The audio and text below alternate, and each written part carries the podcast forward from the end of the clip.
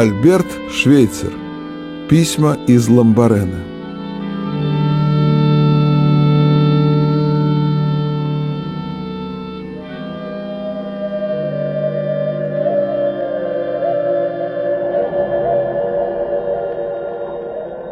Друзьям, которые помогли мне в моем деле, умершим и живущим, с глубокой признательностью. Альберт Швейцер.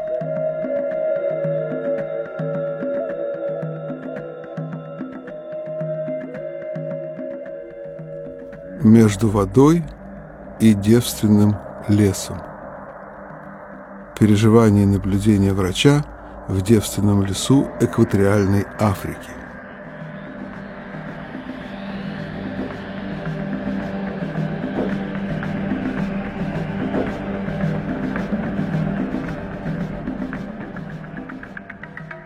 Глава первая. Как я пришел к тому, чтобы сделаться врачом в девственном лесу. Агова, страна и люди. Я оставил преподавание в Страсбургском университете, игру на органе и литературную работу, чтобы поехать врачом в экваториальную Африку. Как я к этому пришел? О физических страданиях, живущих в девственном лесу туземцев, я читал и слышал от миссионеров. Чем больше я об этом думал, тем непонятнее казалось мне, что нас, европейцев, так мало заботит та великая гуманистическая задача, который ставят перед нами эти далекие страны. Мне представилось, что в притче о богатом и нищем Лазаре речь идет именно о нас. Мы и есть тот богатый, ибо развитие медицины наделило нас обширными знаниями о болезнях и многими средствами против боли. Неизмеримые преимущества, которые дает нам это богатство, мы принимаем как нечто само собой разумеющееся а где-то в далеких колониях обретается нищий Лазарь, цветные народы, которые подвержены недугам и боли так же, как и мы, и даже еще в большей степени, и у которых нет никаких средств с ними бороться. Как богатый от недомыслия своего согрешил перед бедным, который лежал у его ворот, ибо не поставил себя на его место и не захотел послушаться голоса сердца, так же грешим и мы. Какие-то две сотни врачей которых европейские государства держат на службе в колониях, могут исполнить, подумалось мне, лишь ничтожную часть стоящей перед ними огромной задачи.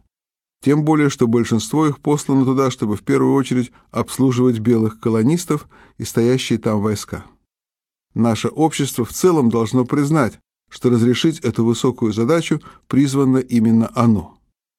Должна настать такое время, когда врачи, вызвавшиеся по доброй воле ехать в отдаленные страны, будут во множестве посылаться туда и получать всемирную поддержку в своем стремлении принести пользу туземцев. Только тогда мы будем иметь право сказать, что признали ту ответственность, которая лежит на нас, как на культурных народах перед туземцами, только тогда начнем мы исполнять наш долг перед ними. Под влиянием этих мыслей я и решил, когда мне было уже 30 лет, изучить медицину и поехать туда, чтобы проверить мои убеждения на деле. Я хотел стать врачом, чтобы иметь возможность действовать, вместо того, чтобы расточать слова. Медицинские знания лучше всего и всего полнее давали мне возможность исполнить это намерение, куда бы ни привела меня моя новая стезя. Для экваториальной Африки медицина значила особенно много, ибо там, куда я собирался поехать, как явствовало из сообщений миссионеров, Нужнее всего самого нужного были врачи. Тамошние миссионеры в издаваемом ими бюллетене все время жаловались на то, что бессильны облегчить физические страдания туземцев. И я решил, что во имя того, чтобы стать тем самым врачом, в котором нуждаются эти несчастные, мне стоит снова сесть на студенческую скамью. Когда мне начинало казаться, что на это уйдет слишком уж много лет, я говорил себе, что по ходу Ганнибала на Рим предшествовало завоевание Испании, медленное и нудное. В теологии и музыке я был, можно сказать, у себя дома, ибо в роду моем было немало пасторов и органистов, но медицина — это был совершенно новый для меня мир. Сколько раз, возвращаясь после исступленных занятий на медицинском факультете, я бежал в Вильгельм-Кирхе для того, чтобы какой-нибудь час отданной музыке, о всемогущий Бах, вернул мне равновесие и душевное спокойствие. В начале 1913 года я получил диплом врача. Весной того же года я вместе с моей женой, которая обучалась искусству ухода за больными, поехал на Агове, в экваториальную Африку, чтобы начать там задуманную работу. Я избрал этот край, потому что находившиеся на службе в парижской протестантской миссии эльзасские миссионеры рассказали мне, что именно в этих местах все больше и больше распространяется сонная болезнь, и поэтому нужда во врачебной помощи там особенно велика. Миссионерское общество выразило готовность предоставить на своем пункте в Ламбарене в мое распоряжение один из домов и разрешило мне построить там, на принадлежащей ему территории, больницу, обещав мне свою посильную помощь. Необходимые средства мне пришлось, однако, изыскивать самому. На это пошли деньги, полученные мною за книгу о Бахе, которую к тому времени издали на трех языках, а также за органные концерты, которые я перед этим давал. Таким образом, кантор из Лейпцигской кирхи святого Фомы и тот вложил свою долю в строительство больницы для негров в девственном лесу. Мои добрые друзья из Эльзаса, Франции, Германии и Швейцарии помогли мне деньгами. Когда я уезжал из Европы, предприятие мое было материально обеспечено на два года.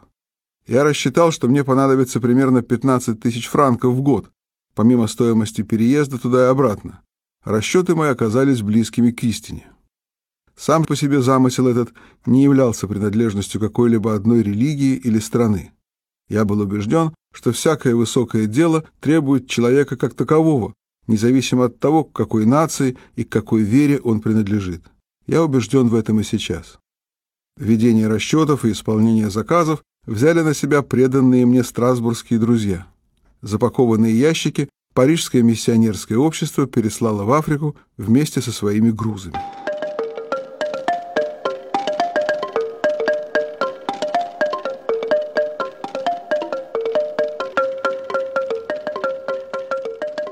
Несколько слов о стране, в которой проходила моя работа. Бассейн реки Агове относится к территории Габона. Агове насчитывает около 1200 километров в длину и протекает севернее реки Конго и более или менее параллельно ей. Несмотря на то, что она значительно меньше, нежели Конго, это все же большая река. В низовьях ширина ее достигает двух километров. В расстоянии 200 километров от устья она разделяется на ряд рукавов – которые близ мыса Лопес впадают в Атлантический океан. Проходима же для крупных речных пароходов она на протяжении 350 километров, начиная от места впадения в океан и Донджоле. Оттуда начинается холмистая и гористая местность, которая простирается до начала африканского плато. Многочисленные пороги чередуются с длинными судоходными плесами. Через пороги эти можно пройти только на мелких, специально для этого построенных винтовых пароходах и на туземных каноэ. Уже начиная с Нджоли и дальше вниз нет ничего, кроме воды и девственного леса. В этой влажной низине произрастают главным образом культуры кофе, перца, корицы, ванили и какао. Хорошо растет там и масличная пальма. Однако европейцы занимаются в этом краю не разведением упомянутых культур, и не добычей каучука, а лесным промыслом. Агова имеет в этом отношении большое преимущество перед другими африканскими реками. Она впадает в бухту, где нет отмелей. Все это создает благоприятные предпосылки для сплава леса, и это особенно важно, потому что на западном побережье Африки очень мало хороших гаваней, а тем более таких, куда впадают реки. Большие плоты могут приставать там рядом с пароходами, которые должны принимать лес, не подвергаясь опасности наскочить на мель или пострадать от больших волн. Вот почему для этого края торговля лесом останется главным его промыслом на долгие годы. К сожалению, возделывать там картофель или зерновые культуры не удается, ибо в условиях жаркого влажного климата рост их до чрезвычайности ускоряется. Картофель весь уходит в ботву и не образует клубней, а злаки не колосятся.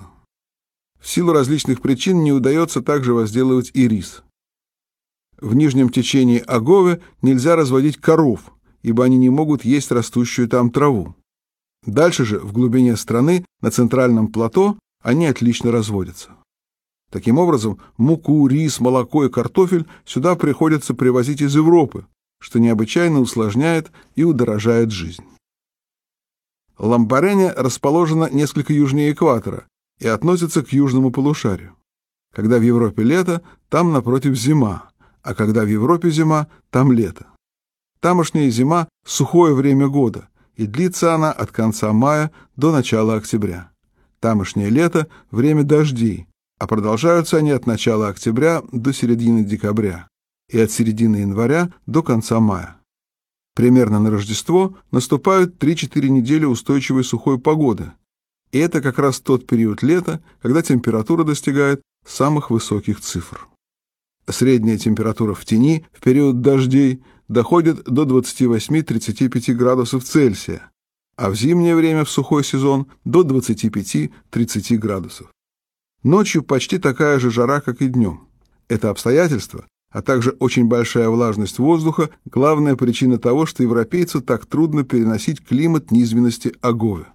Уже по прошествии года начинает сказываться переутомление и развивается малокровие. Спустя 2-3 года он уже не способен к регулярной работе и старается вернуться по меньшей мере на 8 месяцев в Европу для того, чтобы поправить здоровье. Смертность среди белых в Либервилле, столице Габона, составляла в 1903 году почти 14%. Численность туземного населения определить трудно. Во всяком случае, страну это нельзя назвать густонаселенной. В настоящее время сохранились только остатки восьми некогда могущественных племен. Столь ужасающее опустошение учинено за 300 лет торговлей невольниками и распространением в стране алкоголя.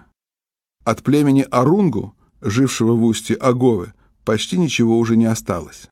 От племени Галоа, населявшего район Ламбарены, уцелело тысяч восемьдесят, не больше.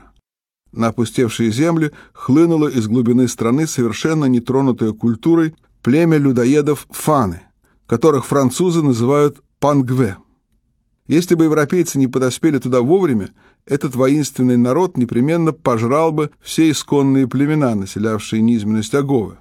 По этой реке в Ламбарене проходят границы между территориями, занятыми пангве и исконными племенами.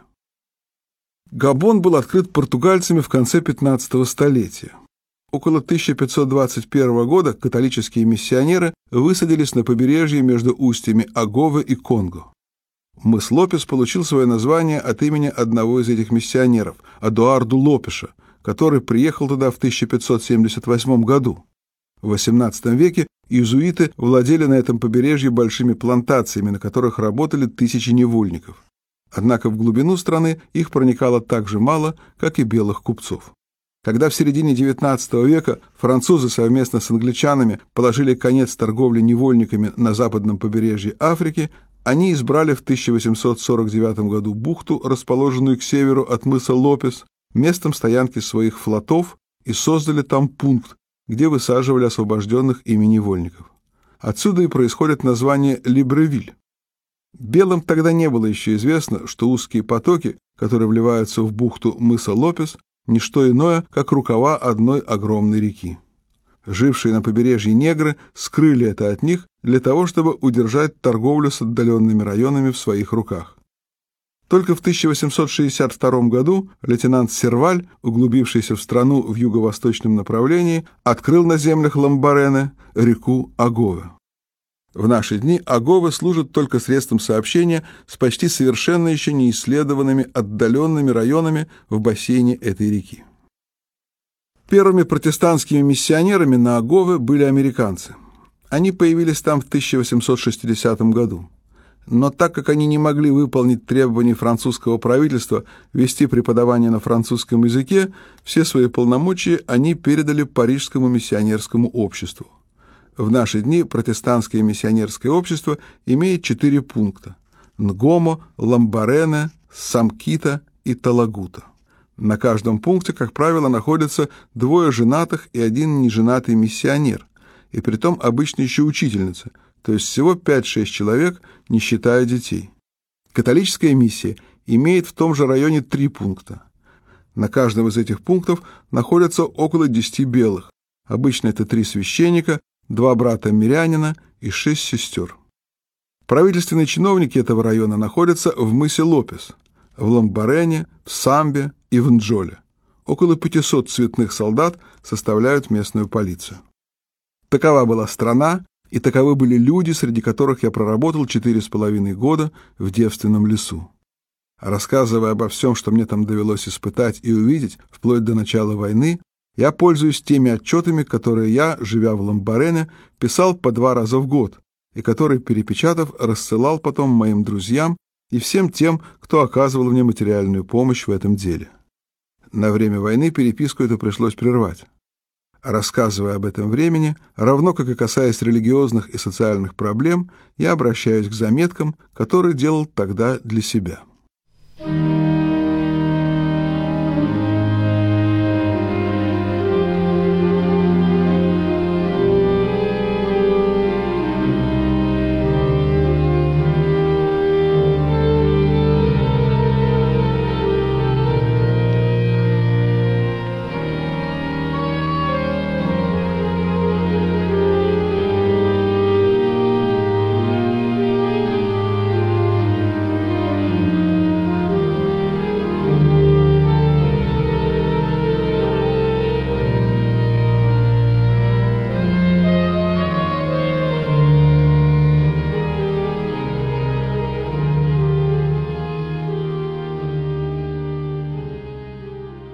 Глава вторая.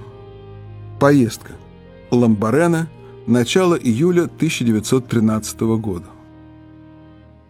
В Страстную пятницу 1913 года колокола в моем родном селе Гюнсбахе в Вагезах только что отзвонили к вечерней мессе. Из-за опушки леса появился поезд. Путешествие в Африку начиналось. Надо было прощаться. Мы стояли на платформе перед последним вагоном.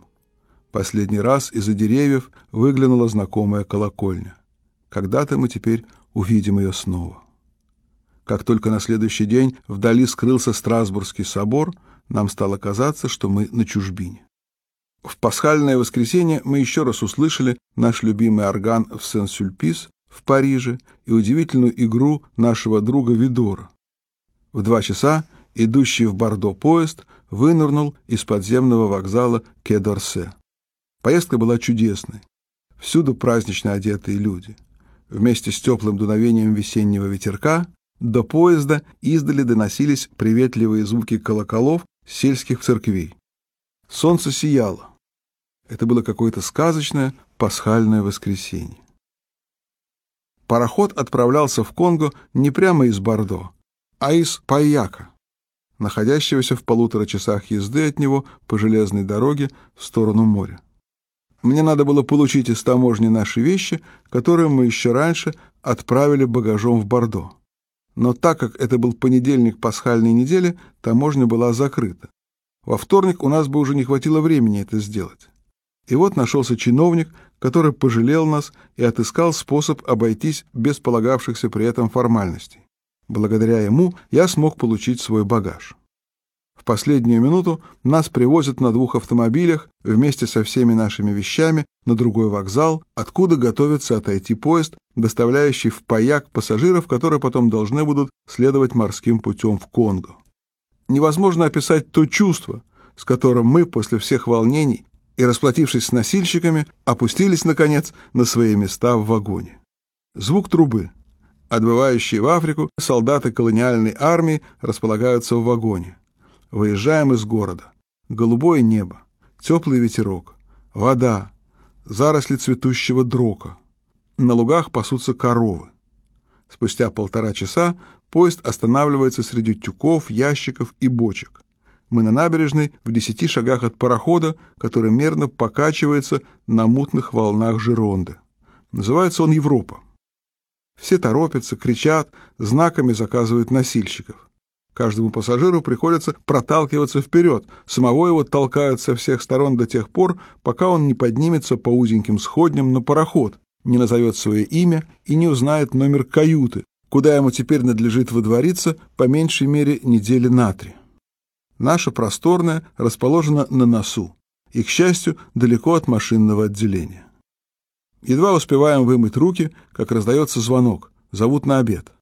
За столом с нами несколько офицеров, судовой врач, военный врач, две дамы, жены колониальных служащих, которые ездили в Европу, чтобы поправить здоровье, а теперь возвращаются к своим мужьям.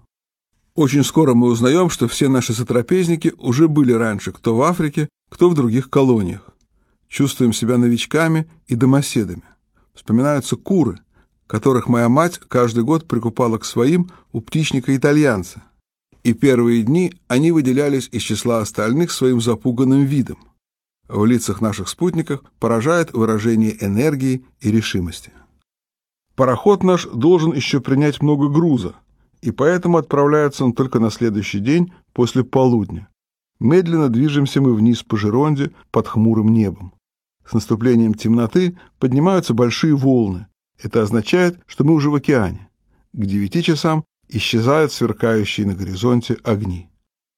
О Бискайском заливе пассажиры рассказывают друг другу множество страшных вещей. Скорее бы уже его проехать, слышится за каждым столом.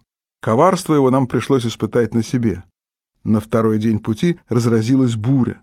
Судно подавалось то вперед, то назад, словно детская лошадка-качалка, и с явным удовольствием перекатывалось то на правый, то на левый борт. Пароходы, идущие в Конго, в большей степени подвержены качке, нежели остальные океанские суда. Для того, чтобы они могли во всякое время года подняться по течению Конго до Матади, несмотря на их большую величину, строить их приходится совершенно плоскодонными. Будучи на море новичком, я позабыл, как следует закрепить оба чемодана в каюте веревками, и ночью они начинают гоняться друг за другом. Две большие картонки со шляпами также принимают участие в этой игре, не подумав о том, как им это дорого обойдется. Когда же я стал пытаться поймать чемоданы, то они едва не раздавили мне ногу, зажатую между ними и стеною каюты. Тогда я предоставил их собственной судьбе и довольствовался тем, что мог удержаться на своей койке и высчитывать, сколько секунд проходит между каждым броском вздымающей судно волны и каждым наскоком наших вещей друг на друга. Кончилось тем, что к грохоту, доносившемуся из всех кают, присоединились дребезжание посуды, пришедшей в движение в кают-компании на кухне. Утром Стюарт научил меня, как следует по всем правилам укреплять чемоданы в каюте. Буря продолжалась три дня, и за это время не утихала ни на минуту. О том, чтобы стоять или сидеть в каюте или кают-компании, не могло быть и речи. Вас бросало из угла в угол, и немало пассажиров получили серьезные ушибы. В воскресенье нам подавали только холодные блюда. Поварам никак не удавалось растопить плиту. Только когда мы были уже возле Тенерифе, буря, наконец, улеглась. Я очень радовался при мысли, что увижу этот остров, о красоте которого так много говорят. Но я проспал его и проснулся лишь тогда, когда пароход наш вошел в гавань. Едва только мы бросили якорь, как оказались с обеих сторон окруженными бункерами, из которых вытаскивали мешки с углем, а вслед за тем высыпали этот уголь через широкие люки в трюм. Санта-Крус де Тенерифе расположен на возвышенности, который довольно круто спускается к морю. С виду это совершенно испанский город. Земля на острове тщательно обрабатывается, и он снабжает картофелем все западное побережье Африки, а весенним картофелем, ранними сортами овощей и сладкими бананами Европу. Около трех часов мы снялись с якоря. Я стоял на носу и наблюдал, как он медленно отрывается от дна и поднимается в совершенно прозрачной воде. С восхищением разглядывал я голубоватую птичку, грациозно порхавшую над поверхностью. Один из матросов сказал мне, что это летающая рыба.